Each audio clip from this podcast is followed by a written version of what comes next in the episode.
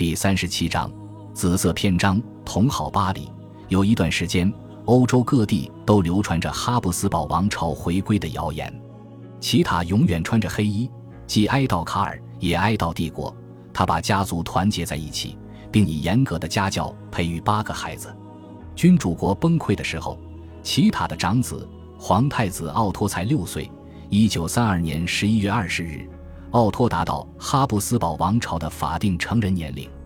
威廉与其他野心勃勃的哈布斯堡家族成员一样，满怀希望地等待这一天。一九三二年年底，奥托正在柏林完成博士论文，而他更为重要的目的是认识德国政治人物。在德国首都，奥托引起一个正在崛起的右翼人物的注意，此人就是阿道夫·希特勒。希特勒把奥托视为潜在的傀儡君主，一个可能有助于他实现德奥合并的人物。然而，奥托自有主张，奥地利仍然会是独立国家，恢复君主制，然后在中欧和东欧复活哈布斯堡王朝的统治。年满二十后，奥托开始频频造访巴黎，他在那里被舅舅波旁、帕尔马领主西克斯图斯引入社交界。在卡尔接连两次未能重登匈牙利王位之后，时间已过去将近十年。某些匈牙利人把希望寄托在卡尔的儿子身上。有好几次，匈牙利媒体提出复辟君主制的可能性。意大利法西斯领袖本尼托·墨索里尼试图说服齐塔和奥托，哈布斯堡王朝复辟可以成为双方的共同计划。一九三二年。意大利媒体开始间接提出哈布斯堡王朝复辟论，社论认为哈布斯堡王朝控制中欧总好过希特勒控制中欧。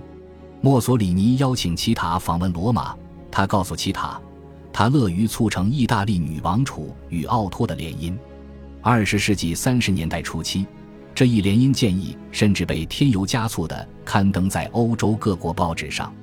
墨索里尼同时告诉齐塔。他希望实现哈布斯堡王朝复辟。墨索里尼的如意算盘是实现哈布斯堡王朝与意大利王室的融合，以君主制赋予意大利统治南欧和中欧的合法性，然后把实权留给他。齐塔和奥托认为，复辟应该从奥地利开始，那才是原哈布斯堡君主国的心脏地带。在二十世纪三十年代早期，奥地利是政治纷争的是非之地。那里的现代政治似乎走进了死胡同，极右翼政治家及奥地利纳粹党认为这个国家根本就不该存在，应该被并入纳粹德国。与此同时，左翼的社会民主党人同样质疑奥地利存在的必要性，宁愿与未来的社会主义德国联合。唯一支持奥地利独立的主要政党是中右翼的基督教社会党。然而。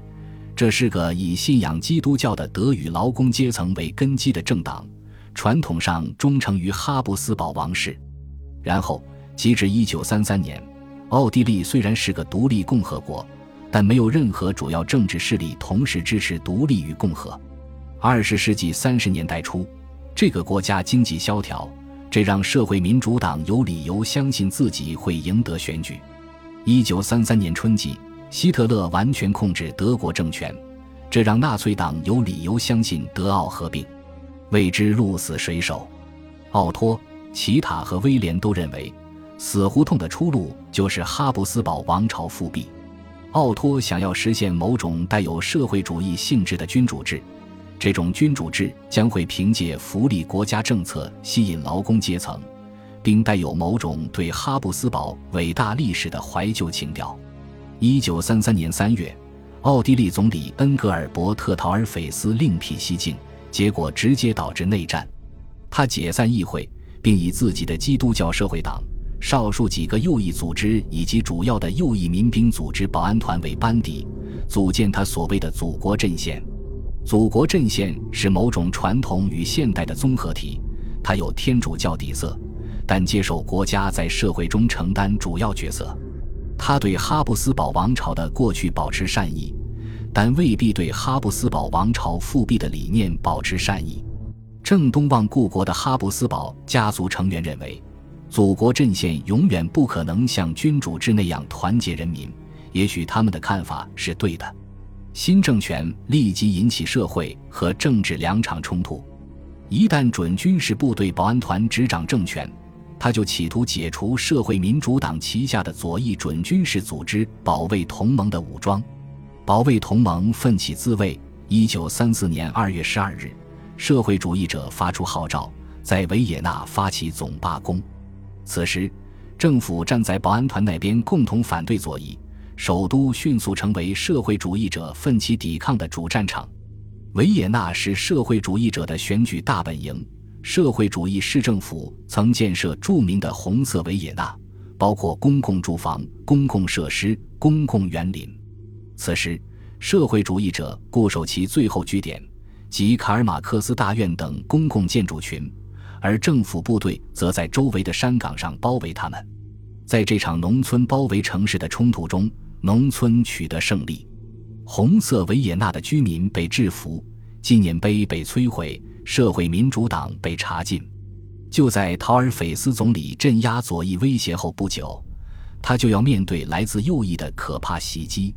一九三四年七月二十五日，一对纳粹党徒潜入他的办公室，企图发动政变。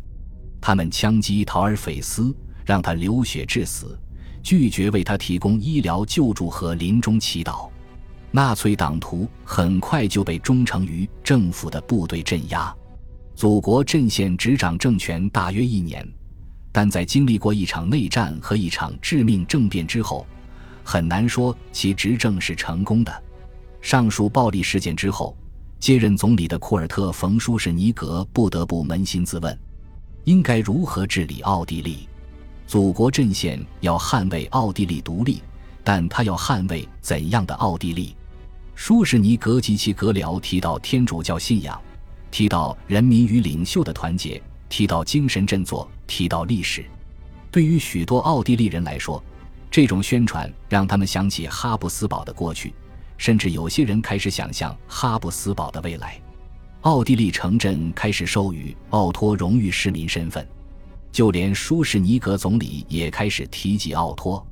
奥托回国的条件是需要谈判的，但至少在奥托和齐塔看来，回国似乎只是时间问题。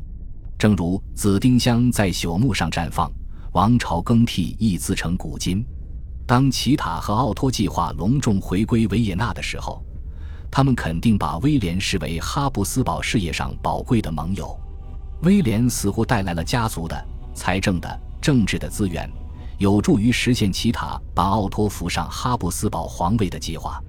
威廉是少数几位没有迎娶平民女子的哈布斯堡大公，例如，威廉的两位兄长都娶了并非王族出身的女子，因此永远失去了继承哈布斯堡皇位的可能。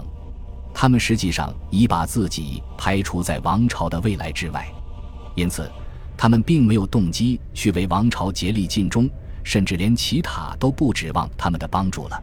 威廉作为无所顾忌的双性恋浪荡子的生活方式，确保他永远不会掉入资产阶级那种恋爱结婚的陷阱。如果一个人不结婚，他就不会迎娶门不当户不对的配偶。威廉也没有做过任何离谱到要被逐出家族骑士组织金羊毛骑士团的出格举动。所谓出格的门槛相当高。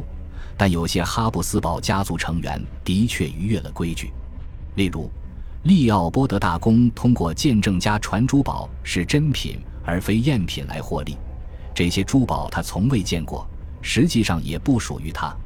这件事情本身倒不算特别出格。然后他又带着他骗来的不义之财在维也纳花天酒地，这件事情本身也不算特别出格。但在一九三二年一月。一场舞会之后，他前往布里斯托尔酒吧继续喝酒跳舞。